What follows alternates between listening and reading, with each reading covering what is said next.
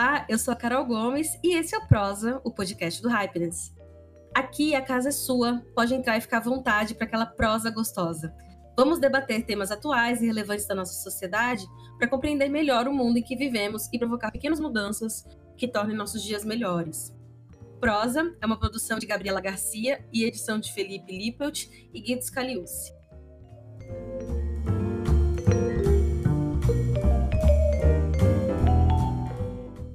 Tendo surgido muito antes de Cristo e, consequentemente, do nosso calendário, a astrologia é capaz de despertar os mais diferentes sentimentos nas pessoas. Alguns, de forma pejorativa, associam ao miticismo e classificam como uma pseudociência. Outros veem como uma importante ferramenta de conhecimento que dialoga com várias outras áreas da ciência. Durante o iluminismo, por exemplo, a astrologia foi relegada a um segundo plano e deixou de ser validada como uma área relevante de conhecimento para a ciência de modo geral. Porém, uma nova geração de astrólogos está dando uma nova roupagem à astrologia e mostrando que ela vai muito além dos horóscopos, evidenciando também que ela pode ser, sim, uma fonte de conhecimento válida e legítima. Além disso, a astrologia também pode ser uma excelente ferramenta de autoconhecimento e dialogar com áreas como a psicanálise. Ela pode falar tanto do eu quanto do coletivo. Para nos ajudar a aprofundar esse debate e entender a relação da astrologia com outras ciências e a nossa sociedade, além de desmistificar alguns preconceitos, vamos ter uma prosa com os astrólogos João Acuio. Olá, tudo bem? O João Acuio é do Sartunália. A Tamiri Sarte, do Astrologuês Fluente. Oi, tudo bom? E com a Julia Horman, da Júpiter Hortelã. Olá! O programa de hoje conta com a participação de Clara Caldeira, que é editora do Hypeness. Gente, fazendo a nossa tradição aqui, mas mudando um pouquinho. Contem pra gente o seu currículo em um tweet e um pouquinho do seu mapa astral, porque não pode faltar isso nesse episódio, né? Então, assim, pelo menos só ascendente lua e alguma característica que você acha muito importante do seu mapa astral. Vamos começar pelo João? Bom, é, eu me definiria da seguinte maneira: eu sou um astrólogo com alma de dramaturgo. Eu tenho ascendente e lua em Libra. E o seu sol? Em Virgem. Eu sou um virginiano dia, do dia 30 de agosto. Igual o Gabigol. Ok. Agora, Júlia? O meu tweet seria astrologia através da família mesmo. Eu sou filha de astrólogos. É, eu tenho sol e lua em câncer. Então veja a timidez da pessoa aqui nesse momento. Mas eu tenho ascendente em gêmeos, que dá uma ajudinha aí. Boa, dá uma ajuda mesmo. Eu sei, porque o meu ascendente é em gêmeos. Tamires? Eu sou astróloga e historiadora, se tiver que classificar assim. Eu sou canceriana também, ascendente em leão, como Raulzito, e lua em escorpião. Eu sou jornalista, né, editora-chefe do Hypeness, já participei de alguns episódios aqui com vocês. O meu mapa, o meu ascendente é em escorpião, e eu tenho Marte e Mercúrio em Gêmeos. E a minha lua em Aquário. Aí já tem um mudo, né? Já dá para até fazer a interpretação do mapa já. Mapa de comunicadora, né? Nasceu para isso. Bom, eu não costumo fazer o meu, o meu currículo aqui em um tweet, mas eu quero aproveitar que estou cercada de astrólogos, vou passar meu mapa astral. Aquelas, né? Vou aproveitar? Não, só um resuminho. É, meu sol é em peixes, assim como meio do céu, é assim que fala, né? Ascendente em Gêmeos, como eu disse, e Lua em Leão. Não sei se dá pra. Bom, a gente agora já se conhece, não é mesmo? Aliás, é a lua de hoje, né? A lua de Leão, que é a lua de hoje. Tô favorecida hoje, tá? Exatamente. Queria dizer que é uma honra estar aqui com vocês. Eu adorei esse nome. Muito bom, gente. Vou começar com algumas perguntas. Hoje a gente vai começar então pelo princípio do assunto. Para ajudar o nosso ouvinte a entender o caminho que vamos trilhar aqui nessa próxima hora, eu queria saber de vocês, o que é astrologia afinal? É uma ciência, é uma linguagem, é uma arte, uma filosofia? Pergunta complexa. Difícil, né? Bom, eu diria o seguinte, que a astrologia é tudo que a boca come. Então, ela é uma arte, uma linguagem de leitura da manifestação celeste, da manifestação do mundo. Tudo que se manifesta está sob um céu, visto de um determinado ponto da Terra, e aí ela se transforma então nessa linguagem que pode versar sobre isso. Então, por isso, a astrologia é tudo que a boca come. Alguém mais quer complementar? Quer falar, Júlia? Eu achei tão ótimo a forma como o João colocou isso, assim, quase artístico, quase poético. Eu estou bem satisfeita Achei poético com essa... também. Gostei muito. Eu acrescentaria, é isso, acho que a astrologia, falando uma coisa mais, talvez, pragmática, assim, né? Eu acho que tem várias abordagens. A astrologia pode ser um oráculo, eu acho que as pessoas hoje em dia tendem a rejeitar esse lugar da astrologia como oráculo, tentar trazê-la mais para a ciência do que para cartomancia, por exemplo, mas acho que é bobagem. E eu acho legal pensar na astrologia como linguagem também, né? Como uma forma de versar sobre o que há no mundo, porque isso tira a gente da caixa de uma coisa mística cristalizada e coloca astrologia na rua, né? Esse, esse tipo de, de pensamento, assim coloca astrologia em tudo que está acontecendo. E para quem ainda é meio leigo no assunto, está chegando aqui no, na nossa prosa e está começando a se interessar também por astrologia. O que é o mapa astral que a gente começou já falando sobre aqui? O que ele diz sobre uma pessoa? Qual é a relação do Sol com o signo? A relação entre planetas? Casas e signos do mapa. Eu sei que isso é uma explicação longa, porque eu até fiz um, um cursinho de astrologia no passado, então eu sei que literalmente é um curso, mas der para resumir, Dá para resumir, né? Ele vai trazer os planetas ali como símbolos, né? Posicionados nos locais onde a gente teria eles ali no céu. E aí isso abre uma discussão, porque a gente pode dividir isso em casas de formas muito diferentes, então não vou nem entrar em termos técnicos e detalhes nesse nível. Mas a gente até chama de mapa ou de carta, né? Mas eu chamo, gosto de chamar de mapa, porque de fato ele é como um mapa mesmo que te guia para essa leitura desses posicionamentos, né? Então, de forma simbólica, você analisa o local e o contato, entre aspas, que esses planetas vão fazer entre eles mesmos, e você tem algumas diretrizes de personalidade ou de formas como podem se apresentar situações para que você consiga ir desbravando esse mapa. E aí vai depender do que cada pessoa gostaria de olhar, né? Porque como a Tamires falou, a gente tem diversas possibilidades com a astrologia, né? Desde a parte mais de autoconhecimento até as questões mais oraculares, e aí vai passar por diversas possibilidades. Boa, dá mesmo para resumir. É, é, muito bem é, sintetizado pela Júlia. É, inclusive, essas várias maneiras de lidar com esse texto, é, o trabalho, muitas vezes, ele, elas se misturam, né? Então, quando a gente fala que a astrologia é algo para autoconhecimento, a gente também, do ponto de vista oracular, eu gosto dessa leitura, dessa abordagem, de pensar o céu como se fosse um tabuleiro, onde as já foram todas jogadas, sorteadas ali, que fa falando então da sorte, se é um mapa de uma pessoa, né, podia ser um mapa de um clube de futebol, né, ou, ou do próprio podcast de vocês, né. Quando a gente fala da natureza, a gente também está falando destino dela. Em outras palavras, é assim: se a gente está falando de um abacateiro, a gente sabe que o destino é dar abacates. Se a gente está falando é, da Tamires, a gente sabe que o destino dela, a natureza dela, vai levar ela para determinado lugar. Então, essas coisas se misturam. A gente fala de, de, de natureza, de, de temperamento. Natureza é uma palavra que está muito carregada de muitos muitos conceitos antropológicos, sociais, né? Mas se a gente fala do temperamento de alguém no mapa de uma pessoa, por exemplo, a gente também está falando do destino dela.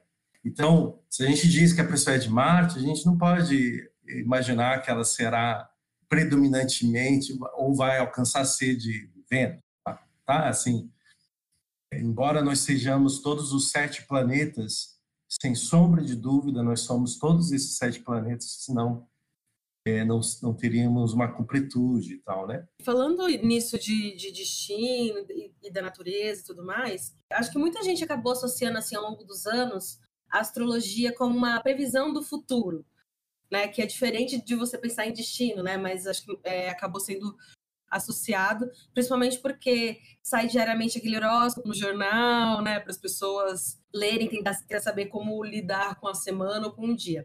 Vocês ainda enxergam muito preconceito com a astrologia por causa disso? Ou acham que está mudando, por causa, principalmente por causa dessa linguagem da internet? Eu vejo ainda bastante preconceito. Eu acho que vem, de fato, de um de uma desvalorização, talvez, de, de um conhecimento ancestral, né, antigo que a gente tem aí, de, numa época mais racionalista, né? Vamos colocar ali numa fase talvez iluminismo, por ali a gente tem, né, uma tentativa de poder de vários, né, igreja e até poder político também, começa a tirar um pouco a credibilidade e a gente vai chegando num lugar onde existe uma descrença, né, na, nos métodos que a astrologia emprega para poder analisar e chegar nos seus resultados. Aí, você falou do horóscopo, e se a gente for dar uma analisada na história, a gente teve um astrólogo que era o Alan Léo. Ele é bem conhecido quando você vai estudar astrologia se eu não me engano, em 1889. Ele começa a escrever os horóscopos na revista dele. Ele tinha uma revista que ele precisava vender, ele era muito bom, tinha no comercial muito bom. E aí ele começa a tentar analisar como ele pode colocar isso de uma forma que as pessoas consigam se identificar quando lerem, né? Quando lessem, para né, gerar algum tipo de é, necessidade ali, né? De desejo. Então ele começa a escrever na, na revista dele esse formato de horóscopo analisando o Sol, o posicionamento do Sol. Então você teria 12 possibilidades, né, o Sol em cada signo, que antes nem talvez o Sol nem fosse tão o astro principal como as pessoas acham que é hoje na astrologia. Ele compõe uma leitura né, de vários outros planetas e posições, mas ele sozinho não, não te dá muita informação a respeito da pessoa, né?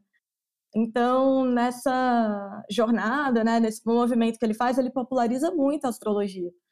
E é ótimo, porque né, a gente estava realmente num lugar de dificuldade, talvez, né, de, de colocar a astrologia é, para o público que não conhece, não conhecia tanto.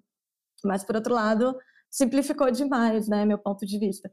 E a gente acaba tendo aí uma distorção de como a astrologia funciona, de fato. Então, o que eu vejo hoje em dia é que a gente tem tá nesse lugar dessa popularidade, porém distorcida, da profundidade aonde a astrologia de fato consegue chegar. E a internet, né, possibilita a gente de falar e de conhecer pontos de vista diferentes, isso é tão bom. Mas, por outro lado, também dá voz para pessoas que às vezes não sabem o que estão falando, né? E estão ainda na superficialidade dela. Então, tem que tomar muito cuidado, porque a gente está aqui procurando informações e quando você não tem um mínimo de uma base, você começa a encontrar informações que nem sempre são reais, né? Isso que você falou da popularização, Julia, é muito importante, porque é uma coisa que eu fiquei pensando também, né? Ao mesmo tempo que ajudou é, as pessoas a entenderem que pelo menos existe uma astrologia, né, para pesquisar, para saber sobre, no final das contas, se, já, se continuar saindo no jornal, se continuar saindo ali no, no fim da revista, as pessoas podem se interessar mais, né? Só que ao mesmo tempo é tão resumido que, tipo, ah, é isso. Abaixa a revista e segue a vida de acordo com o horóscopo que, que leu ali, ou aquele que leu no, na janelinha do metrô, né, na telinha do metrô, não, não diminuindo esses, né, porque com certeza tem, alguma, tem um profissional por trás, mas é bem o resumo do resumo, né. Vocês acham que figu uma figura ainda nesse assunto, né, vocês acham que uma figura como a do Olavo de Carvalho, por exemplo, pode ter contribuído para um certo descrédito da astrologia? Eu queria deixar essa pergunta um pouquinho mais complexa. Eu queria, na verdade, saber de vocês, assim, tem essa questão do Olavo de Carvalho, que eu acho que é uma questão importante da gente olhar, mas eu queria entender assim, como que a gente faz para reivindicar esse lugar da astrologia, né, como uma, uma ferramenta de conhecimento, uma linguagem importante, relevante, enfim.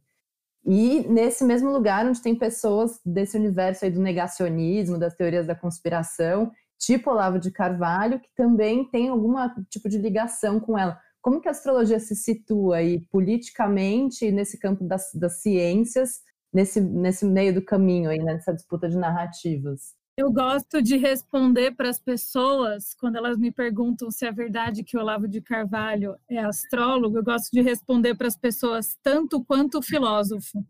Mas acho que também tem uma questão aí que é a magnitude da política e das relações de poder, né?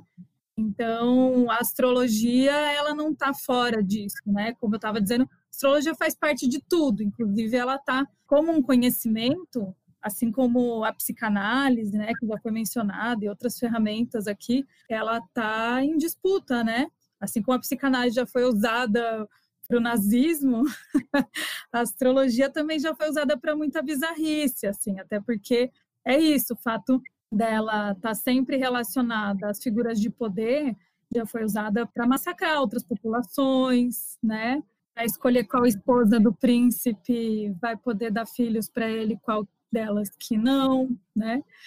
e, e assim por diante.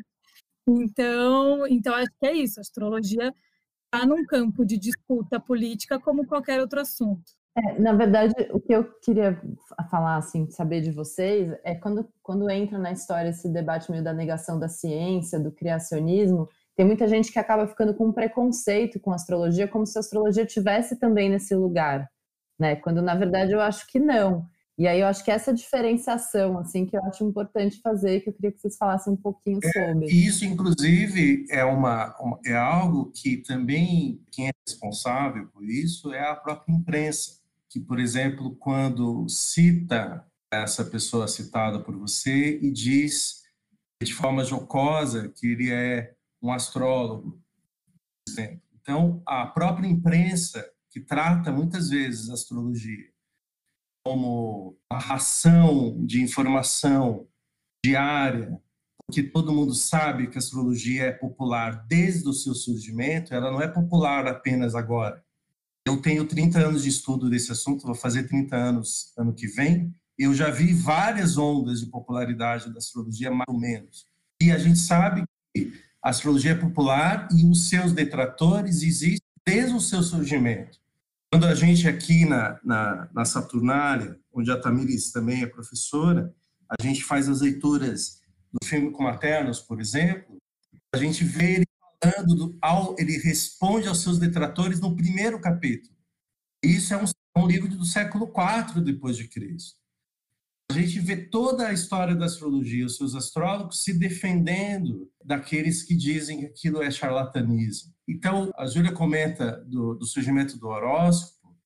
O surgimento do horóscopo em jornal está absolutamente ligado ao fato da imprensa, a comunicação ser periódicos, e aí se colocar ali de que maneira que a pessoa ia localizar o seu mapa. A partir da data de nascimento, da posição solar. Hoje, com a internet, é, há uma implosão do, da, do jornal impresso. Portanto, o horóscopo começa a sofrer uma alteração na escrita. Isso eu, particularmente, modéstia à parte, contribuí muito com isso, com a Saturnária, na medida que a gente tirou os 12 signos da discussão e propomos a leitura do céu do dia.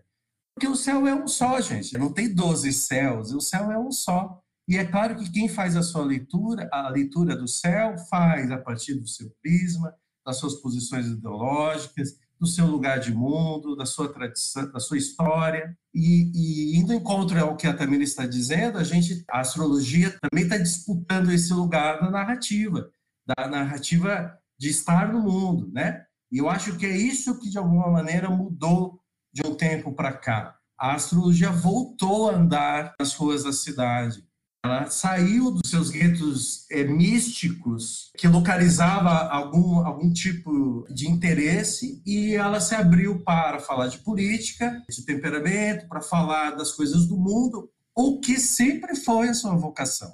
Ela nunca deixou de ser isso, mas ela se perdeu por conta é, da própria história do mundo, que torna o pensamento astrológico, a proposição do pensamento astrológico, em disputa com a proposição do pensamento científico. Nós não trabalhamos com a ideia de causa e efeito. Né? Então, essa é uma das razões do declínio da astrologia a partir do século XVII para cá. Mas respondendo a sua pergunta específica, desde é, dos fundamentos astrológicos, lá antes de Ptolomeu, a construção do mundo ele é uma esfera. Gente. A planificação, isso entrando no discurso político, é planificar as opções, literalizar o mundo em numa situação, num plano, vamos dizer assim, tá? E por fim, eu sei, é, desculpa aqui a, a extensão da resposta. Imagina, a, fica à vontade. Existe, é, existe, uma coisa muito muito importante nessa discussão que é, ultrapassa essa figura, que é a seguinte: o astrólogo e de fato é o astrólogo que nós não temos é, relatos de astrólogas por conta, enfim, de tudo que a gente sabe, eles sempre se colocaram no lugar, no lado do poder. Eu acho que isso, isso é, se fazia por vários motivos, inclusive políticos e, e espirituais, no entendimento de que o rei ele está mais próximo das vontades divinas, então o astrólogo é o seu conselheiro, mas eu acho que no ponto de vista bem prático era por causa de um prato de comida mesmo. O astrólogo precisava comer e estudar e precisava de umas velas lá com os olhos para acender, para poder estudar durante a noite ali. E, e aí ele conseguia aquele lugar, lugar de status, de estar perto do rei, e aí que, que faz aquela piada muito engraçada é uma piada corrente de que o, o, rei, desconfiado do seu astrólogo, porque afinal de contas, quem tem esse saber tem esse lugar de poder, né? Aí eles chamam o astrólogo, pegam o astrólogo, colocam numa carruagem, vão até o abismo, aí penduram o astrólogo pela perna, como se fosse a carta do tarô do enforcado, e, e ele pergunta: me diga, quando eu vou morrer? O astrólogo olha, pensa, respira e responde: três dias depois de mim. Bom, aí nunca mais precisou, foi super bem tratado, viveu 100 anos. Então, isso, essa coisa de ter uma figura estuda, é, isso, é uma, isso é, um, é uma sombra também nos estudantes de astrologia. Porque estudar astrologia está ligado à ideia de poder, sim. E aí tem uns que se arvoram, querem estar do lado do rei e escolhem super mal o rei. Tenho escolhido tantos reis, eles escolhem aquele que nega a, nega a vida, né? Porque o negacionismo é isso, é negar a vida. Eu queria só falar uma coisa do que a Clara comentou sobre a relação entre que se faz, né? Que eu, eu já vi também fazerem entre astrologia e, e justamente negacionistas, né? Que daí a galera faz de tudo, né? Então, eu já vi até, assim, de, acho que toda semana ou a cada duas semanas tem uma polêmica dessa no Twitter, né? A galera começa a culpar os astrólogos por causa de gente que não quer se vacinar. Aí, tipo assim, é tudo não ciência. Então, ciência, né? Quem está dizendo que é ciência e tal. Então, é tudo parte do mesmo problema. O problema são as pessoas que não acreditam na ciência. E eles esquecem que a ciência também já foi usada e é usada para massacrar pessoas, né? Então, tanto a ciência quanto as coisas que não estão no crivo da ciência, né, científica, da medicina científica, as duas coisas foram usadas historicamente e são usadas ainda para é, salvar pessoas, né, para ajudar pessoas e também para massacrar pessoas. Só que eu acho que é interessante que existe sim uma clivagem de gênero nisso. Esses dias eu estava pensando, cara, os militantes contra a astrologia, existe isso, né? A militância anti-astrologia, ela é majoritariamente de qual gênero? Existe um gênero de predominância? E aí eu fiz uma pesquisa na internet e tal, ainda, né, com um recorte muito limitado, mas, assim, 98% existe uma das pessoas responderam que existe uma predominância masculina né, nisso. Acho que é legal pensar na nossa história recente também. Eu estudo esse período histórico, né, 1930, 1920. Existe uma delegacia de combate à cartomancia, ao falso espiritismo é, as, aos tóxicos, que eram as plantas, sobretudo, né? Hoje que virou a maconha, mas era uma, uma planta de poder, como tantas outras. Então, é quase uma caça às bruxas, né? Ainda. Exatamente. Então, isso está super vivo. A caça às bruxas está super vivo. E tem a ver com a manutenção do monopólio, majoritariamente masculino e branco, da medicina científica, em poder dizer quem pode curar e quem não pode curar e a criminalização do, do, da, da Umbanda, do Candomblé, passa por isso também. Então, a gente tem um problema aqui no Rio de Janeiro que foi, foi a campanha do Liberta em Nosso Sagrado, uma campanha linda, para libertar os, os, objetos sagrados que ainda estavam na delegacia com o nome de Museu da Magia Negra e que agora vieram para o Museu da República, mas assim, 2021, entendeu? Então a Caça às Bruxas é super atual. É, total, muito bem lembrado esse caso. E eu tenho até uma pergunta aqui que eu acho que, enfim, todos estão, fiquem à vontade para responder, mas acho que a Tamires, que é historiadora, pode até falar um pouco mais. A gente está falando desse apagamento histórico e tudo mais. É, o Fernando Pessoa, por exemplo, a gente ouviu um episódio do Astrologuês para se preparar aqui para esse episódio. É, e esse episódio conta sobre o fato de que ele também era astrólogo. E quase ninguém sabe disso. Vocês acham que há um apagamento dos astrólogos na história?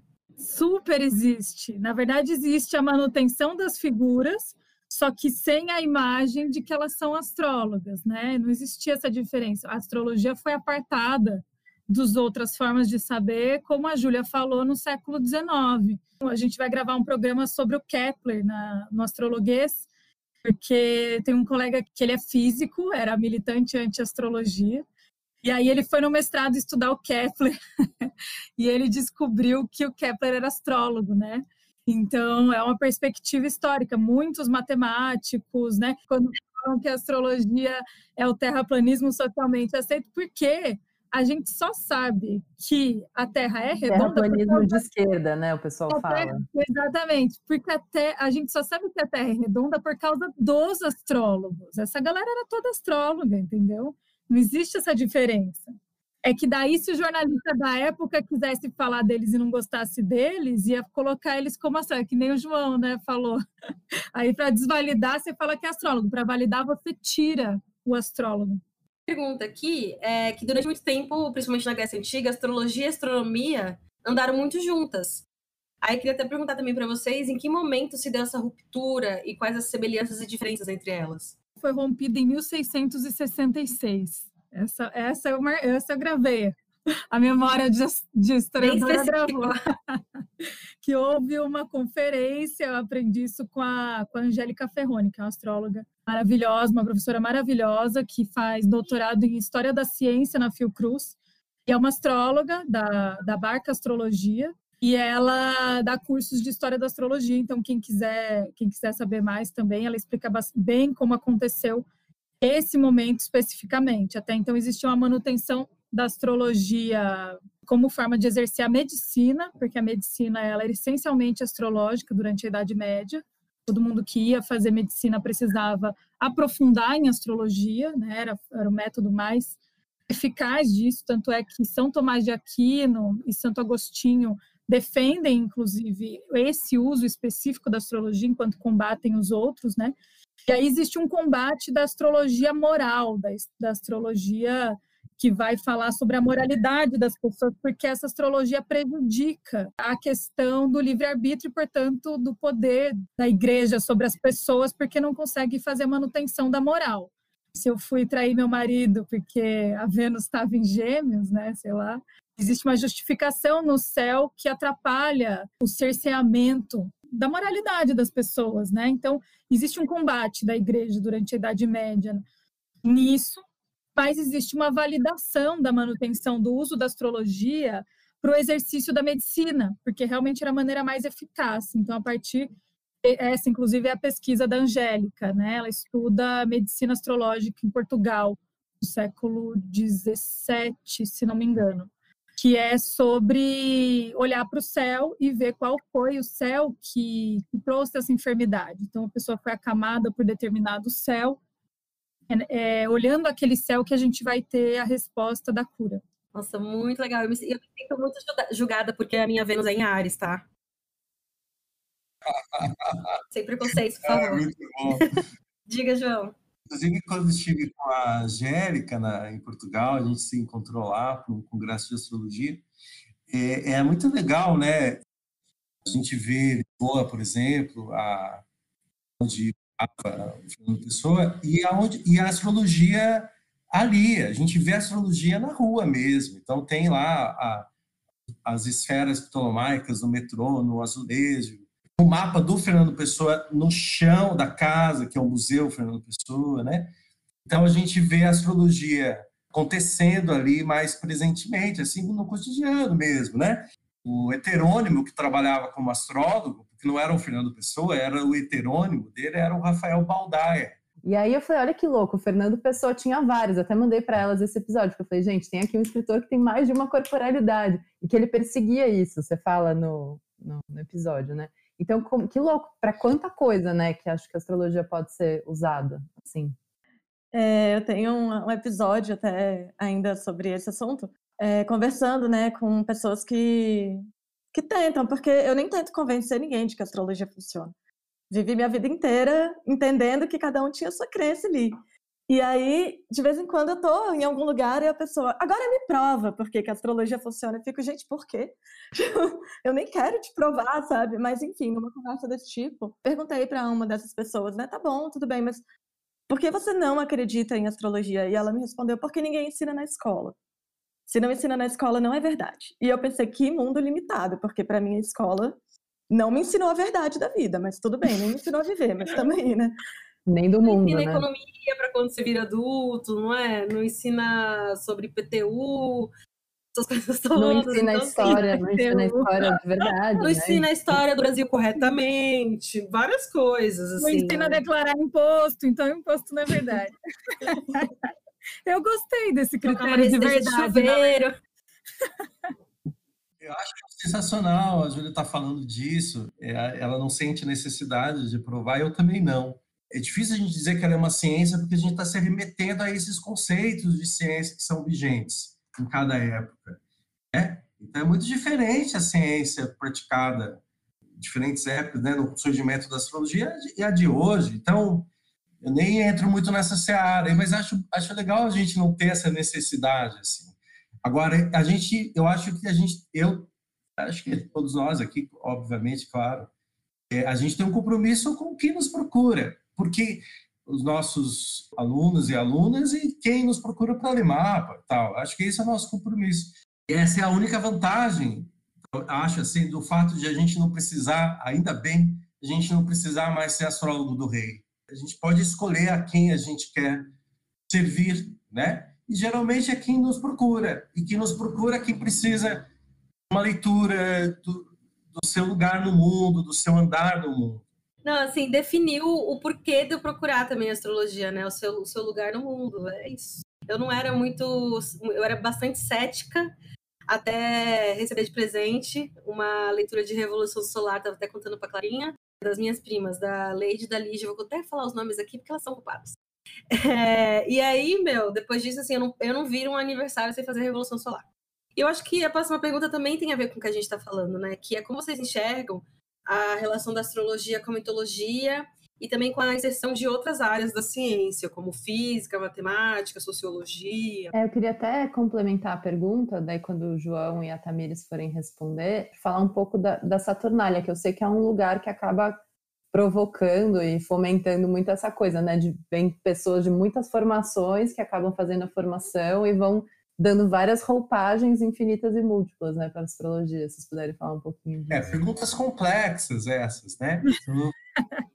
Então, essa é a pergunta complexa, porque a astrologia ela é o saber que lida com o fenômeno, com toda a manifestação de fenômeno. Por isso que ela lida com a medicina, por isso que ela lida com a terra, por isso que ela lida com os tempos da agricultura, por isso que ela ela cuida de tudo. Então nós somos fenômenos também e também é o seguinte, no surgimento da astrologia, a matemática, a astronomia, ela está absolutamente ligada. Então, nós não estaríamos conversando aqui, ou a ciência não estaria falando de coisas que estaria fala hoje, sem o observar do movimento celeste. E tem a ver com a matemática, com o surgimento dos, da, de como explicar esses movimentos, como explicar um eclipse, como explicar a manifestação da sombra, como explicar é, as estações. Então, tudo isso é astrologia também.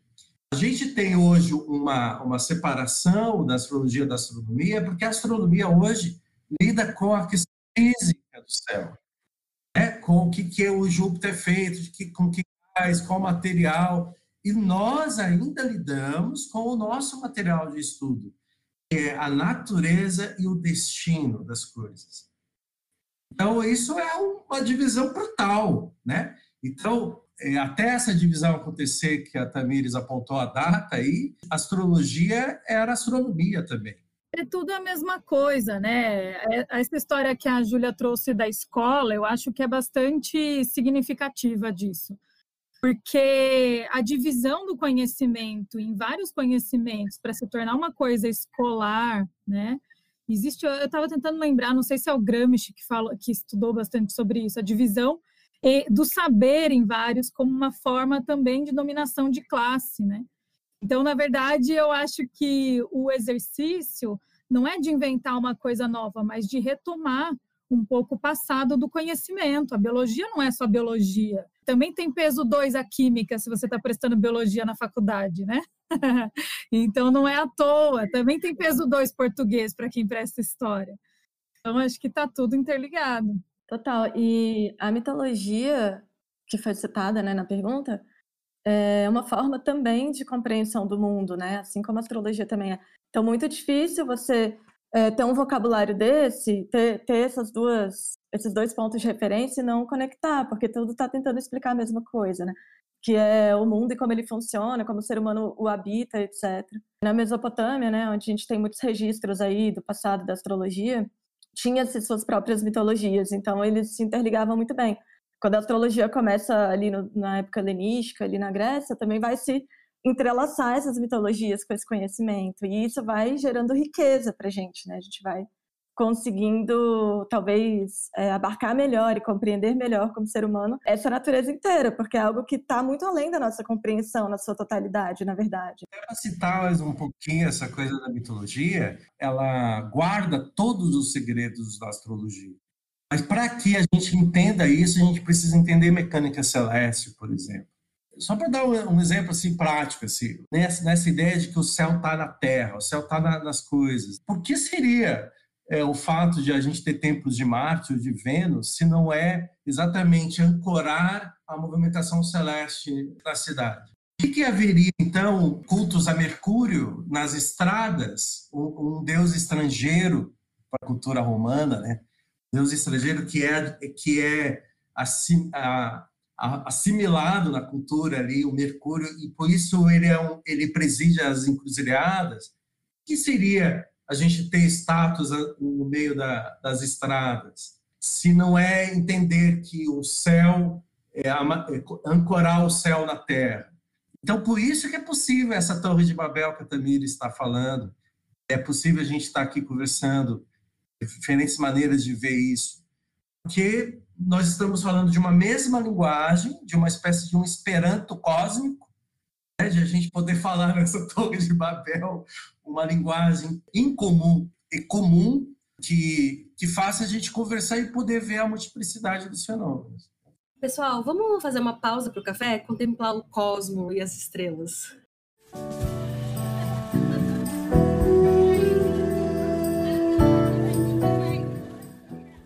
Fala pessoal, tô de volta aqui com meu café fresquinho para falar hoje sobre inovação na área da astrologia.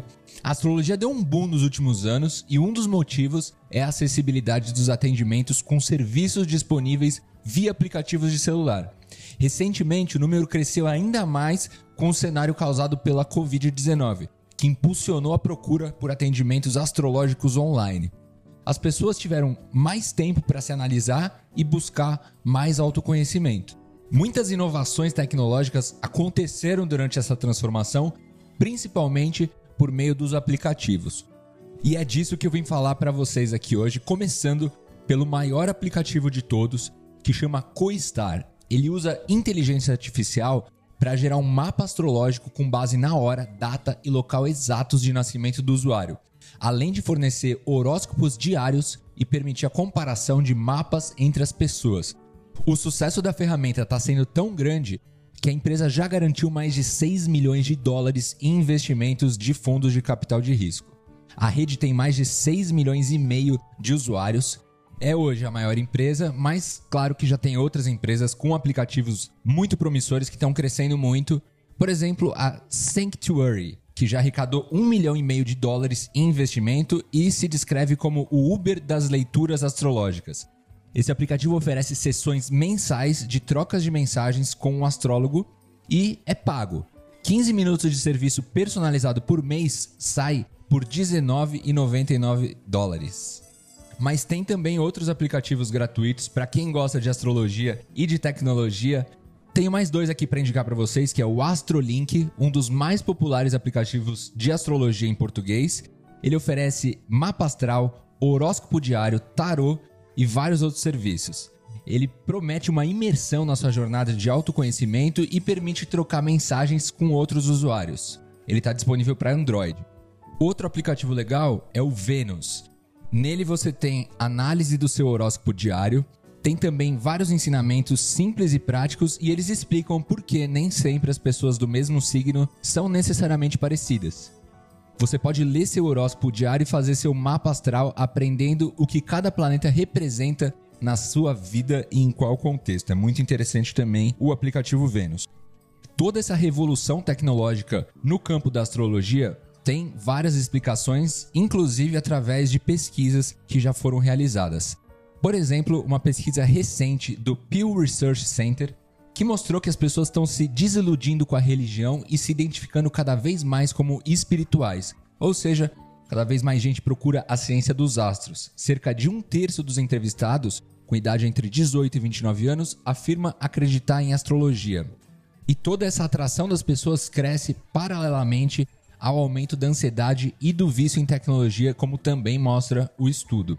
Ainda segundo a pesquisa, teve uma deterioração acentuada do otimismo entre os millennials e a geração Z, além de um crescimento na ansiedade relacionada a questões macroeconômicas e diárias. Eu vou continuar ouvindo o programa. Foi bom falar com vocês mais uma vez. Aqui é Rafael Oliver. Se a gente não se vê mais, um bom dia, uma boa tarde, uma boa noite. Valeu, pessoal.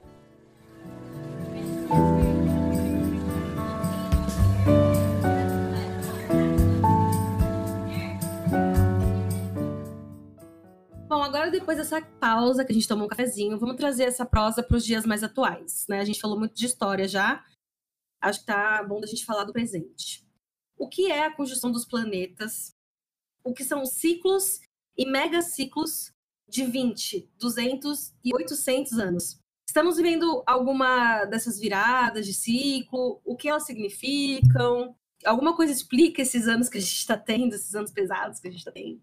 Pela quantidade de anos que você colocou aí, acho que você está falando prioritariamente aí da conjunção de Júpiter-Saturno, né?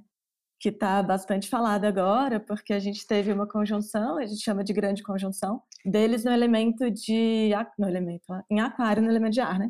Então, esse, esse assunto e essas datas, né, 20 anos, 800 anos, 200 anos, ficaram bastante relevantes nesse momento. Uma conjunção são dois planetas ou mais, estão ali mais ou menos, é mais ou menos alinhados, gente, porque tem gente que acha que eles vão estar exatamente um em cima do outro na astronomia. Não necessariamente. Eles vão estar próximos ali quando a gente olha da, da posição da Terra. E dessa forma, eles estão fazendo um contato entre eles, então eles vão se influenciar de alguma forma. E acho que 2020 também ficou muito famoso, né, a conjunção, porque a gente teve a tríplice conjunção. É. João e Tamires querem complementar? A gente fez um episódio, eu e o João, no, também no Astrologuês, sobre a grande conjunção Júpiter-Saturno em Aquário, então vale a pena. Então, assim, foi um episódio de tipo uma hora e meia, então é um assunto grande. Mas. É sair daqui para o astrologuês. É, exatamente. Sim, é, deixa mais um gostinho, assim, para o pessoal querer ouvir o episódio. Porque a gente mesmo ouviu inteiro para poder montar o roteiro. Então, Ai, assim, gente. eu acho que vale a pena ouvir mesmo. Você... Mas só dar um, dar um aperitivo. Vocês são muito empenhadas, que fofas. É, é incrível. É incrível. É então... Gente, eu vou falar que eu reouvi, porque eu já tinha ouvido os dois, ouvi tudo de novo. Claro que indicou pra gente. Gente, eu não sei como você, enfim. eu ia falar uma coisa, mas ia parecer que eu queria confete, então desisti. Que eu tenho ascendente em leão, né? Então tenho que me policiar. Nessa, Sem egotrips. Nesse tempo de aquário. Quem tá ouvindo esse episódio lavando louça já pode emendar aí uma vassoura na, na sala e ouvir o astrologuês. Mas a gente tem uma hora e meia explicando esse episódio, esse, essa situação. Tem uma, uma, uma live que eu fiz também é, sobre explicando por que, que não era de aquário, que era de aquário é outra história. Então, várias pessoas ficaram muito frustradas com isso, mas não era de aquário, expliquei a diferença. Mas a gente está mudando os elementos de essas conjunções ficaram acontecendo 200 anos nos signos de terra desde o começo de 1800, ali perto da, da independência do Brasil, a gente está vivendo essas sucessivas conjunções em signos de terra. Então acontece uma vez em Virgem, Capricórnio, em Touro, em Virgem, Capricórnio, Touro, fica rolando assim, até que entra um de ar no meio. Isso aconteceu em 1981. Entrou uma conjunção de Libra no meio, voltou uma de Touro e agora está entrando uma de aquário e vai ficar por mais 200 anos. Então, esse é um dos palpites, o João vai poder falar melhor, mas esse é um dos palpites aí sobre o que a gente está vivendo agora, que a gente viveu nos últimos anos, né? Então, esse ciclo todo de paixões políticas intensas que a gente viveu nos últimos anos é muito característico desse último encontro de touro, foi a despedida ali desse encontro de Júpiter-Saturno em touro. Só aproveitando que você falou do é, jogou para o João, queria acrescentar também uma, uma pergunta. Se é possível fazer uma correlação com outros momentos da história em que a gente enfrentou uma pandemia, como a peste espanhola, por exemplo. Fiquei com isso muito marcado quando eu vi o episódio da, da... Agora eu não lembro se foi do coronavírus. Acho que foi do coronavírus, né? Que você comenta de um áudio que você trocou com o João em agosto de 2019 em que falava de, uma, de um momento que era algo que tinha acontecido na época da peste, e aí que vocês, não, não vão ser alarmistas e tal, e aí depois veio tudo isso. É, inclusive foi numa aula, né, Tamires, lá em São Paulo, a gente estava lá conversando sobre astrologia mudana, política, esses grandes ciclos. Fazer esse exercício, assim, já... Quando que aconteceu esse, essa conjunção aqui, dentro de um grande, outro grande ciclo, e aí chegamos nessa data, eu nem lembro muito bem a data específica. Agora, essa coisa, eu confesso para vocês que essa coisa das pandemias, elas são mais frequentes do que a gente imagina, né? E a gente não tem muito esse conhecimento. Eu, particularmente, sou ignorante mesmo nesse assunto. Quando a gente, nesse fenômeno, né, fico pensando no Omulu, que é essa, essa divindade africana. Essa é uma divindade que tra tenta tratar disso, dar conta desse fenômeno, né? da, da peste atravessando as cidades e levando todo mundo embora. Né? Isso é muito mais frequente do que a gente imagina. Né? É que realmente alarmar não adianta para nada. Né? Teve uma peste negra em Santos, teve um surto de peste negra em Santos em, 1800, em 1908, e foi a peste que deu origem ao Instituto Butantan. Isso aconteceu quando Júpiter e Saturno estavam em Capricórnio é uma conjunção Júpiter-Saturno em Capricórnio, que deu origem ao Instituto Butantan. Então, Butantan tá vivendo agora, viveu agora, no ano passado, um retorno de Saturno. O Instituto Butantan tem um Saturno em Capricórnio. Né? Então, fizeram o trabalho de casa direitinho, né? O Saturno e o Júpiter, né? e que momento? Saturno e Júpiter, eles viveram. Gente, eu tô chocada com essa informação. É, isso é, e que momento é o Instituto Butantan tá passando, né? Exatamente. É chocante. É o mesmo. Não, super retorno de Saturno, né? Tipo aquela coisa meio. É o quarto retorno de Saturno e vários outros retornos de Júpiter, que Júpiter retorna a cada 12 anos, né?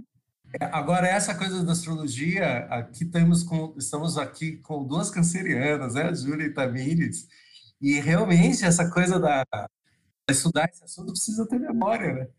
A gente precisa ter história, a gente precisa ligar as coisas que antes, depois, né? Porque as coisas não são assim, né? Elas vão acontecendo do nada, assim. Elas acontecem por conta de uma construção, né? Até esse movimento, é, essa situação política que a gente se encontra. Isso surge é, lá nos anos 70. O que surge nos anos 70 é, como liderança política que vem tomar o poder, mas depois vai enfrentar aquilo que estava sendo semeado também nos anos 70 agora, né? Então, enfim, querendo dizer que sem memória não há possível astrologia. Gente. É, eu achei interessante também que vocês falam, acho que não lembro qual episódio agora, porque os dois ficaram meio embaralhados na minha cabeça, mas que a última vez que teve uma conjunção, é, acho que foi com o signo de ar, que foi em Libra nos anos 80, e aí teve a epidemia de HIV, né? Que daí tem essa coisa, eu não sei se o ar tem essa coisa, né, de, da transmissão, essa relação com a coisa da epidemia, mas é muito louco porque a epidemia de AIDS, de HIV, ela suscitou um monte de reflexões e muita gente falando sobre essa epidemia atual, né? As discussões de biopolítica e tudo mais. Então eu vejo uma relação bem, bem forte aí, assim. A gente pode pensar exatamente isso. As coisas vão vir do ar, né? A gente tem aí uma tecnologia que virá, que a gente não tem ideia nos próximos 20 anos, que vai mudar as relações, embora se tornar a gente continua sendo olhar no outro, nomear, ver a presença do outro. Continua sendo preciso mãe, pai, irmão, primo e grupos de pertencimento. Isso continuará sendo para a gente se tornar gente, vamos dizer assim, se, se humanizar, né?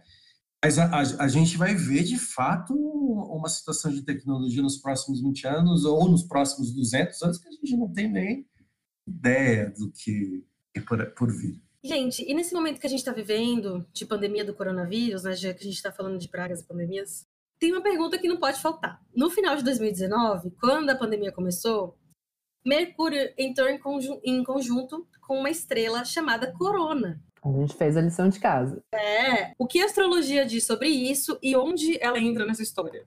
É, esse foi lá naquele, no, no podcast sobre, sobre o coronavírus, né, Tamires? Falou disso. Sim. É uma curiosidade isso, né? Tem uma estrela fixa de uma constelação que é chamada Corona. E é uma estrela chamada Alfeca. É uma estrela, eh, se diz que é a, a joia mais brilhante da coroa.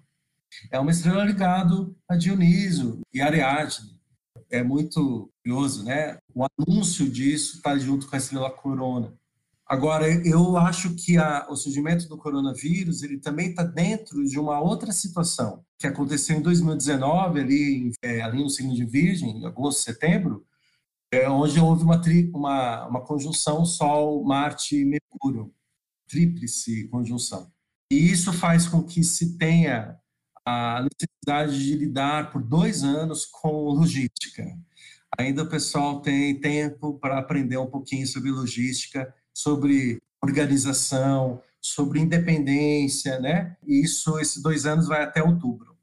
E vocês conseguem enxergar uma relação entre é, transformações na geopolítica, na economia e na vida social também com a astrologia? Totalmente, né? A astrologia ela estuda ciclos, né? É um pouco do que você estava falando na pergunta anterior. E esses ciclos eles podem ser percebidos na vida pessoal, mas também, né, de uma forma um pouco mais macro. Então a gente vai analisar isso na sociopolítica, a gente vai conseguir achar indícios disso em todas as colocações humanas, né? Vamos colocar assim. E aí, quando você fala ali da grande mutação, né, do conjunção de Júpiter e Saturno lá em Aquário, como a Tamir estava falando, explicando as datas direitinho, para mim já é um indício bem forte, já até um questionamento aí que acho que começa a ficar muito claro para gente sobre questões humanitárias, né? Aquário fala muito disso. E aí, quem somos nós exatamente e o que a gente está fazendo a respeito de nós mesmos, né, como humanidade, com o meio ambiente, etc. Então, é, eu acho que tudo surge no interior de um ser humano, de todos os seres humanos, e a gente vai fazendo com isso uma série de coisas, né? Vai fazendo uma grande onda com tudo isso, que a gente chama de política, por exemplo, ou outras manifestações. Então, se a gente consegue analisar o ser humano, parte do ser humano, com essa metodologia, a gente consegue analisar tudo que é consequência do ser humano. Mas vai para além disso, porque a astrologia ela não olha esses ciclos apenas do ser humano. Né? Seria possível que a gente usasse ela para tudo que está é, nesse universo. São leis que permeiam o universo inteiro, o planeta Terra, tal, as formigas. Se a gente quisesse ver lá o ciclo de vida das formigas, a gente veria também. Mas aqui a gente fala de nós, né? A pergunta que eu queria fazer é se nesse momento que a gente está passando aí de exaustão coletiva e desesperança, de que maneiras que a astrologia poderia nos ajudar, assim, enquanto indivíduos, enquanto sociedade, e com quais dimensões da vida que foram apartadas aí ao longo dos últimos séculos, ela tem o poder de nos reconectar. Uma dica agora que vai funcionar 20 anos. Quem vai ser a gente daqui 20 anos, né? Mas eu acho que as pistas que o céu está dando nesse fim de ano, início do próximo, indicando menos esperança de um salvador, sabe? Eu acho que também é uma necessidade que a sociedade, de maneira geral, tende a se aproximar. Eu acho que a ideia de que existe um pai, né, uma mãe que vai resolver o nosso problema a nível de nação, a nível de mundo, é uma coisa que funcionava até essa conjunção Júpiter-Touro e precisava também, né, desse carinho, uma, uma, um país tão, tão sem pai, né? A gente tem essa questão de fato e isso está nas urnas, nessa projeção que se faz dessas questões de gênero e de classe, de raça que são tão dilacerantes no Brasil. Mas o touro é um signo que faz antícia com o leão. Né? Ele gosta do leão. E ele dá exaltação para a lua. Então, tem uma exaltação das figuras do sol e da lua nos últimos anos que tende a se arrefecer pelos próximos. Eu acho que essa é uma possibilidade para a gente pensar, né? Porque Aquário é um signo que dá exílio para o Sol. Então, se a gente pensar no Sol como uma figura paterna, um poder central que vai resolver os nossos problemas, é, a gente pensa que ele está em exílio. Então, essa saída não vai vir de uma pessoa que realmente reestruture o campo da esquerda ou o campo progressista, né? Acho que é, é, existe uma desilusão em relação a isso. Eu espero que tenha, pelo menos, para a gente não ficar colocando tirano atrás de tirano, né? Para tentar resolver nossas questões. Mas eu acho que tem uma saída também na década de 80, que é a organização civil, que é o fim da ditadura, está trazido aí por Libra, que é um signo que dá queda para o Sol. Então, o exílio do Sol, a gente pode pensar, como o Sol é a vitalidade, acho que a gente pode pensar, sim, que tem uma questão da pandemia para ser resolvida, que outras questões, tanto de pandemia quanto de colapso ambiental, virão, principalmente relacionado à água, porque o aguadeiro é o signo da água, né? é o cara que traz a água, que enche o nosso copo. Quem vive no Rio de Janeiro sabe o que é isso, todo, todo mês é um sufoco para ver qual que é a água que vai chegar na nossa torneira. Mas eu acho que é isso. Eu acho que uma das coisas que a gente pode pensar em fazer para acalentar o nosso espírito é se organizar como sociedade de uma maneira mais horizontal, encontrar instâncias onde a gente consiga fazer coisas coletivas e de fato fazer, ao invés de esperar que seja feita, né? E parar de bater palma para tirano. Né? É, eu penso que a astrologia é uma ferramenta que está sempre disponível no, na questão do autoconhecimento, né? Durante a humanidade, a gente teve milhares de momentos que foram de crises profundas e outros de momentos mais claros, mais calmos. A gente está passando por mais um momento de crise profunda, então o que a gente pode fazer, eu acho que a melhor possibilidade possível é olhar para si e ver onde você vai melhorar, né? A Tamires fala da gente fazer melhores escolhas, eu acho que isso é perfeito. O que a astrologia aponta em termos mundanos, né, o que ela aponta para diretrizes do mundo, está relacionado também a como a gente vai agir de acordo com o que está ali, porque a astrologia não é determinista. Ela não vai falar, ah, a partir de agora tudo vai melhorar, ponto. Se o ser humano não melhorar, né? Então a gente precisa, de fato, fazer aí um processo de autoconhecimento que o mapa é, individual vai fazer bastante bem, um bom astrólogo para interpretar. E eu gosto também da análise do André Barbot dos índices cíclicos. Né? Ele tem um trabalho de pesquisa sinistro, assim, muito interessante, que vai trazer a análise de planetas distantes, quando eles estão mais próximos e mais distantes, e co como isso vai influenciar na nossa vida, em termos de mundo. E, de fato, a gente está num momento que o índice cíclico que ele estudou estaria num vale, né? Então eu gosto muito desse trabalho dele, indico para quem tiver curiosidade, tem alguma coisa na internet, tem livros dele que a gente consegue achar ainda em sebo, que traz informações preciosas. Inclusive o André Barbot, ele, ele fez a previsão dessa pandemia ele, dizendo isso, que haveria uma pandemia. Então o André Barbot é um cara que ele faz uma, uma travessia da astrologia psicológica do século, do século XX para algumas aproximações à astrologia tradicional. Né? E é uma figura realmente admirável. E respondendo a sua pergunta, Clara, eu acho assim, a astrologia me ensinou uma coisa muito simples, que a vida sempre vence. Ela está andando, ela está se movimentando, e às vezes ela apodrece também, depois ela volta, vai para baixo da terra e brota de novo. Então é inevitável que as coisas se reorganizem de outra maneira. O anúncio disso é a, a conjunção Júpiter-Saturno em Aquário, que aconteceu em dezembro. O eclipse que aconteceu uns dias antes. E agora, a, a próxima lunação de Aquário, onde, onde estarão, estarão seis planetas ali, Lua, Mercúrio, Vênus, Sol, Júpiter e Saturno. É, então, nem sei onde eles estão, para vocês terem ideia. Eu realmente trabalho com os sete planetas ali. É, então, essa reunião desses planetas agora, vai ser agora, vocês vão ver aí nas mídias, o pessoal falando, vai reunir todo mundo lá no aquário, tá aí para acontecer. 11 de fevereiro. Ali há uma consagração assim, os planetas estão se reunindo para conversar. Existe um conselho. Vamos, o que, que a gente vai fazer? Tem um perigo nisso porque Marte não está junto. Ah, então, Marte está eh, se sentindo muito ultrajado, muito irritado por não estar junto. Mas acontece que não é mais tempo de Marte, ou é tempo de reunião de, e de pensar coisas. Eu acho muito importante pensar nos anos 80. Nos anos 80 deu o SUS, isso que a Tamires comentou ali da a, as diretas já deu a Constituinte do Brasil e a gente, de alguma maneira, retoma esse espírito. Brasileira precisa durar, embora os, os embates, isso é, isso é assim mesmo. Isso é o, o plano político, o campo político. Mas precisamos de coisas que durem.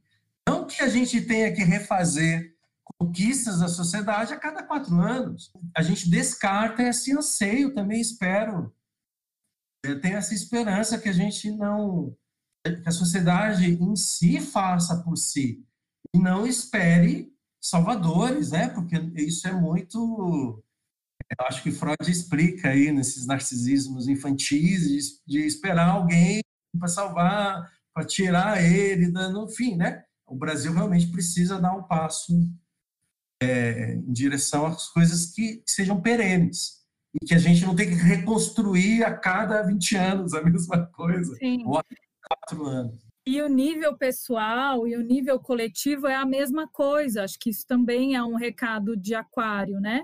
Que, que a conjunção dos planetas em Aquário tem para trazer. Então, isso tudo que a gente está falando sobre construção coletiva são indivíduos, né? São indivíduos que fizeram o SUS, são pessoas que se juntaram, se reuniram, lutaram e fizeram acontecer o SUS, por exemplo, né?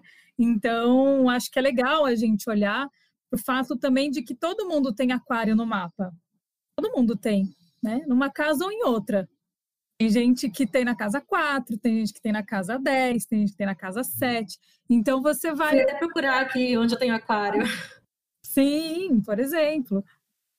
Você tem ascendente em gêmeos, é. então o seu aquário é. Cada Regido por Saturno. Na casa 9, regido por Saturno, exatamente. Eu acabei de ver que o meu é na 3. Na 3, as duas vão levar para a instituição de ensino, uma vai aprender, outra vai ensinar, entendeu?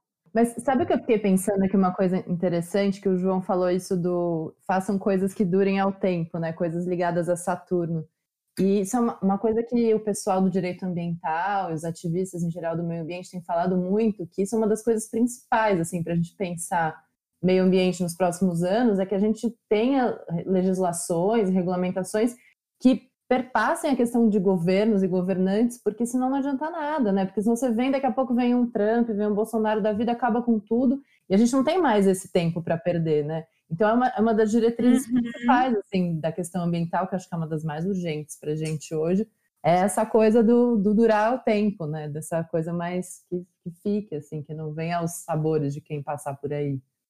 Eu queria fazer uma última pergunta para a Júlia, especificamente. Fique à vontade. Júlia, eu queria que você falasse um pouco para a gente como que é essa coisa de ter pais astrólogos. No sentido de que, tipo, como seus pais se formaram, eles são autodidata, porque eles têm, acho que a vivência deles com a astrologia é de outro tempo, assim, né? Eu imagino. Eu queria saber um pouco como que, como que é isso. É, eu acho que, assim, para ser mais generalista ali na apresentação, falei pais, né? Na verdade, minha mãe é astróloga, meu pai é acupunturista, artista plástico. A minha mãe, ela se formou de forma muito autodidata. É, a gente mora em Brasília, né? Agora ela mora em São Paulo, mas a gente morava em Brasília e na época não tinha muitos cursos por aqui, então ela se apaixonou por astrologia. Ela tinha uma astróloga meio guia que ajudou muito ela a fazer o caminho dela de referência. Mas ela foi muito em livros mesmo, né? Eu acho que grande parte dos astrólogos precisam fazer esse caminho, mesmo fazendo cursos e tudo, porque é um universo muito importante, assim, os livros que a gente tem hoje em dia pouco editados, mas se acha ainda, né? E ela chegou a fazer grupos de estudos lá em casa, com a maioria dos astrólogos conhecidos hoje em Brasília frequentavam lá. Eu tinha quatro anos quando ela começou em 90. E aí eu me interessei muito rápido, ficava em volta dela, tentando entender o que eram aqueles desenhos, né? E ela muito pacientemente ia colocando no meu universo, né? Diferente da minha irmã, que é mais velha, que não teve muito interesse, ela conseguiu dialogar muito bem com o meu interesse infantil naquela época, tudo. E eu fui crescendo e em determinado momento já tinha alguma não muita, né, porque adolescente é difícil, mas já tinha alguma maturidade ali para ter o meu caminho mesmo. Então fui atrás da minha própria bibliografia e, e tentar fazer também os meus próprios questionamentos, né, e atrás das minhas respostas. Então hoje a gente tem visões um pouco diferentes até De vez em quando a gente conversa sobre isso, né? Que ela fala, ah, o que, que você acha de tal coisa? Aí eu faço uma análise, ela, nossa, realmente você foi por um caminho diferente do meu. Mas ela é minha fonte de inspiração, sabedoria até hoje, assim. É, é, nossa, maravilhoso, né? Você ter essa introdução e liberdade desde pequena. A gente se complementa muito. Eu acho rico. Acho muito rico. Deve estar no teu mapa essa sorte, né? Ah, e o mapa tem isso, né? Que a gente fica sempre de cara. Você olha de novo. Eu olho meu mapa de meu mapa natal de vez em quando, né? A gente não fica lá o tempo inteiro.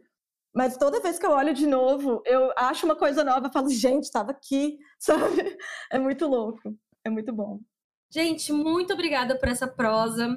Foi maravilhoso receber vocês aqui. Eu espero que esse papo possa ajudar a desmistificar alguns preconceitos com a astrologia e mostrar que esse assunto vai muito além dos cosmos, né? Dialogando com diversas áreas de conhecimento e tendo sua importância fundamental em alguns aspectos, para que ao menos possamos evoluir de alguma forma como sociedade, né?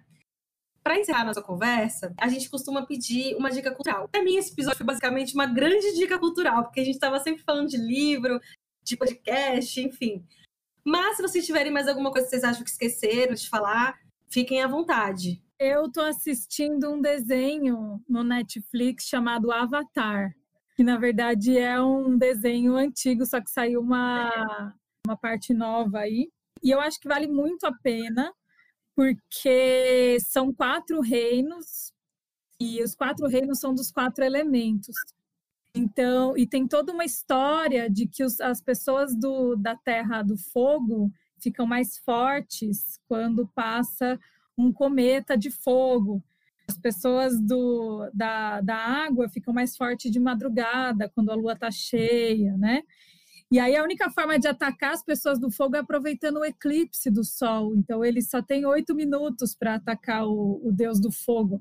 E é a mais pura astrologia, né? E aí o principal, o personagem principal, ele precisa cumprir o destino dele, mas ele não sabe como fazer isso porque ele tem 12 anos. Então ele vai encontrando várias pessoas ao longo da vida dele que vão dizendo guias espirituais e tal, que vão guiando ele. Então acho que é muito sintetiza muito bem todo esse caminho. Então, quem estiver se aproximando do universo da astrologia, quiser entender mais, acho muito legal. Eles organizaram os capítulos assim de uma maneira muito cuidadosa, né? A, a galera da Terra é mais pragmática, o reino da Terra é mais pragmático, tem problemas de dinheiro, tem questões concretas, né? A galera do fogo tem problema de ira, de raiva, e aí tem problema em achar energia que não seja do ódio, né? A galera da água tem toda uma questão de família, toda a perda da mãe, o choro, né, a sensibilidade, a cura também passa pela galera da água.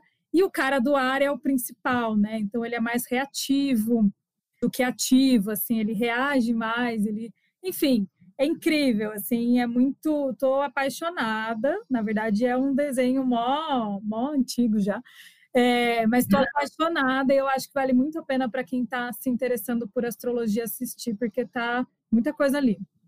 Vou até falar para vocês que eu não ia fazer uma dica cultural, eu sempre faço todos os episódios, mas esse episódio eu não ia, porque eu não consumo muita coisa mesmo sobre astrologia, apesar de, enfim, ler e ter a minha, minha astróloga e tudo mais. Por quê? Porque a única coisa que eu tenho, assim, de bagagem é desenho. E aí a Tamires trouxe um desenho, aí eu tô feliz agora, porque eu pensei assim, não vou me levar a sério. Mas. porque assim, é, eu sou uma extrema, extremíssima nerd, sou muito nerd. E eu cresci tendo essa introdução de astrologia, coisas místicas e tudo mais, com meus dois animes, que são desenhos japoneses, né? Favoritos, que é a Sailor Moon e Cavaleiros do Zodíaco. Isso, assim, favoritos na época que eu era criança, lá nos anos 90, né? Porque hoje em dia eu já assisti muitos mais. Mas, assim, foi o que me introduziu, assim, a saber planeta, signo, elementos, foi o que me ensinou, assim. E pisciana, né, gente? Eu acreditava muito nessas coisas, assim, quando era criança, mas fui crescendo para ficar mais cética, tanto que eu contei que depois as minhas primas me trouxeram mais para o caminho da, da astrologia. E aí, quando eu voltei para esse caminho, eu pensei, cara, tava lá nas coisas que eu assistia, tipo, nas coisas que eu aprendi, tipo, como eu comecei a estudar astrologia, eu pensei, ué, mas isso aqui tá no Cavaleiro do Zodíaco, isso aqui tá no Sailor Moon, como assim? Né? Então, o que eu ia indicar é até falar que eu, eu tô louca pra começar a assistir Avatar, E tem até um debate, né? Porque Avatar é, é uma história japonesa, né? É oriunda assim das mesmas é, origens assim de, dos animes, mas não é. Alguns consideram animes, outros não consideram animes. Enfim, isso já é um, um questionamento nerd da comunidade nerd, né? Mas o Avatar, é, com certeza, está na minha lista, assim, justamente por causa dessa coisa dos elementos e tudo mais. E aí, agora que tá na Netflix, eu já queria assistir tudo de uma vez, assim. Enfim, adorei essa indicação da Tamir, me senti representada. Eu, eu queria dizer que você começou falando que estava com medo de, de não te levarem a sério. Esse é um detalhe do meu mapa que eu não mencionei. Eu tenho Mercúrio em Gêmeos, então eu não me importo das pessoas não me levarem a sério. Então eu indico o desenho sim. Não, e assim, e quando me reconectei com a astrologia, a minha astróloga falou, a primeira coisa que ela falou foi: meu, você precisa abraçar mais o seu lado místico, porque, meu, você tem Mercúrio em peixe, você tem meio do céu em peixe, seu sol em peixe, sabe? Então, você tem muito isso. E aí ela falou que, que acabou sendo uma coisa natural, assim, de eu ficar mais cética, porque o oposto de, de peixes é, é virgem, né? E eu sou muito distraída, assim, de outro plano. E aí eu acho que acabei ficando assim para conseguir, né, trabalhar, estudar, fazer minhas coisas sem viajar para outro planeta. Ela falou: é bom você pensar como virginiana na hora de trabalhar e tudo mais, só que assim, deixa o misticismo entrar, sabe? Aceita esse lado seu e tudo mais. E aí é isso que eu tenho tentado, assim, Carol, mas eu considero a nerdice um misticismo, viu? Vejo muito nerd, muito... É muito forte, lua em peixes, sol em peixes, porque é um universo paralelo, né? E você viaja ali. Com certeza, quem gosta de, de nerdice, assim, não só anime, mas fantasia, ficção científica, com certeza, assim, essas viagens.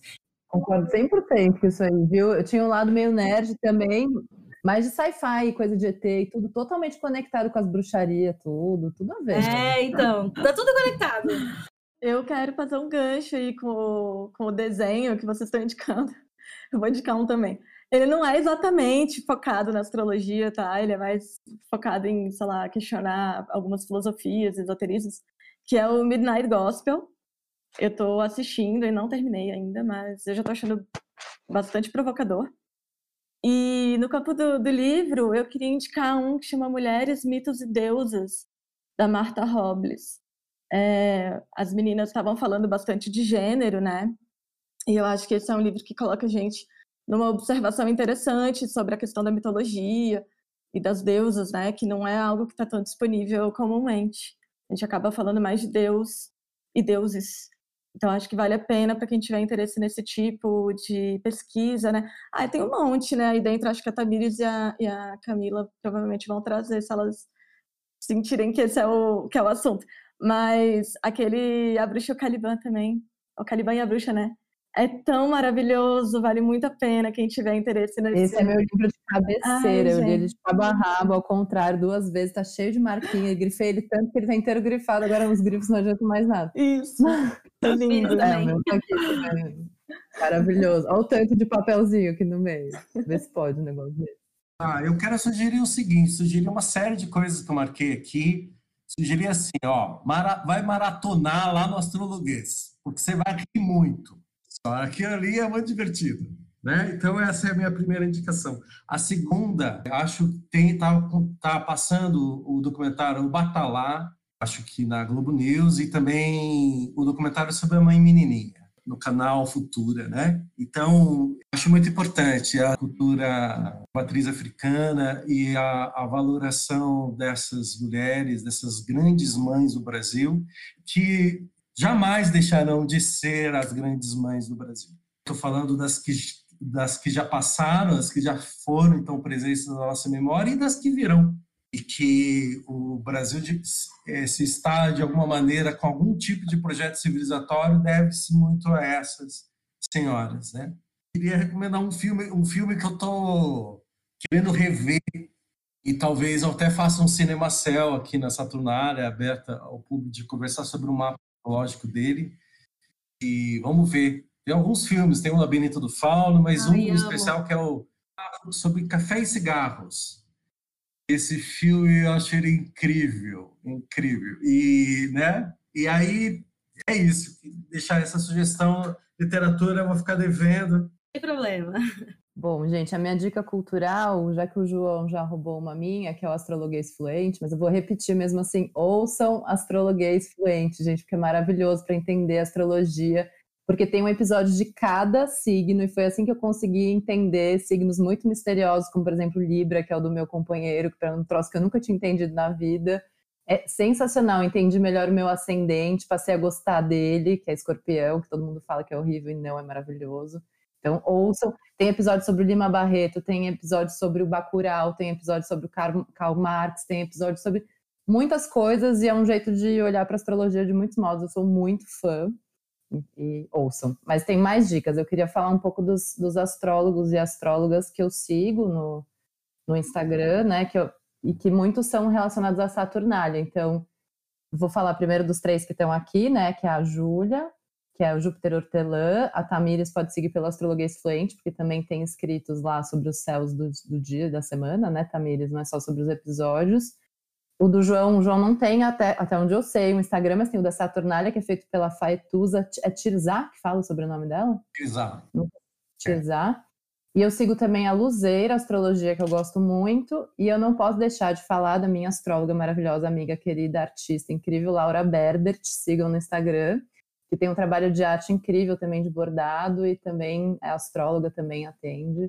E são muitos astrólogos maravilhosos. E para não perder só o que vocês estavam falando, essa onda aí das mulheres e dos, né, de se reconectar com várias coisas, eu vi um filme fantástico recentemente que chama Tambores de Água.